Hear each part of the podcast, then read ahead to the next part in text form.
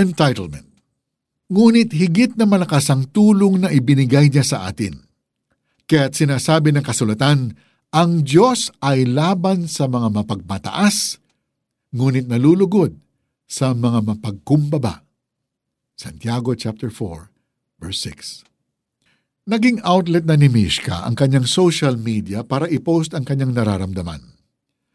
Kadalasan nga lang sa mga ito, puro rants sa mga nangyayari sa office, restaurants at maging sa jeep o bus na sinasakyan niya.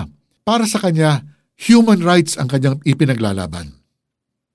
Siguradong hindi lang si Mishka ang nakaranas nito. Lahat tayo at some point na feel natin na we deserve better.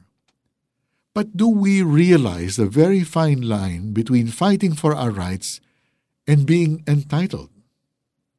Paano nga ba natin malalaman ang difference nito? Most of the time, entitlement is evident kapag ginawa na natin itong lifestyle. For example, konting malila ng tao, agad nating i-confront without putting ourselves in their shoes. Or gusto nating mauna lagi sa pila when we should wait for our turn in the line. Entitlement speaks loudly even in our small actions. Instead of putting ourselves above everyone, let's try to be more understanding and encouraging towards our fellow man. Let's give others the benefit of the doubt at mapapansin natin na kakalma ang ating mga raging na hearts. Gaya ng paalala ng Santiago chapter 4 verse 6, maging mapagkumbaba tayo dahil ito ang ikinalulugod ng Diyos. On the other hand, laban ng Diyos sa mapagmataas. If you feel that you're uniquely superior kaya you can always demand special treatment at the expense of others, Ask God for a change of mind and heart. With that, pwede kang sumabay sa maikling panalangin na ito. Lord, inaamin ko na minsan nagmamataas ako because of an entitlement issue. Nagpapakumbaba ako sa inyo ngayon.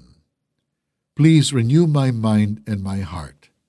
I may be more understanding towards others. Instead of being a burden because of my rants, Lord, help me to be proactive, doing concrete things to be a blessing to others. In Jesus' name I pray. Amen. How can we apply this verse?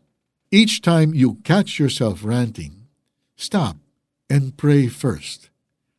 Ask God to intervene sa situation na inireklamo mo. Think of positive ways by which you can help para maayos ang sitwasyon. Swipe left to go to your prayer list. Ipag-pray ang mga nirereklamo ng mga tao sa paligid mo like the traffic, environmental issues, and others. Ngunit higit na malakas ang tulong na ibinigay niya sa atin.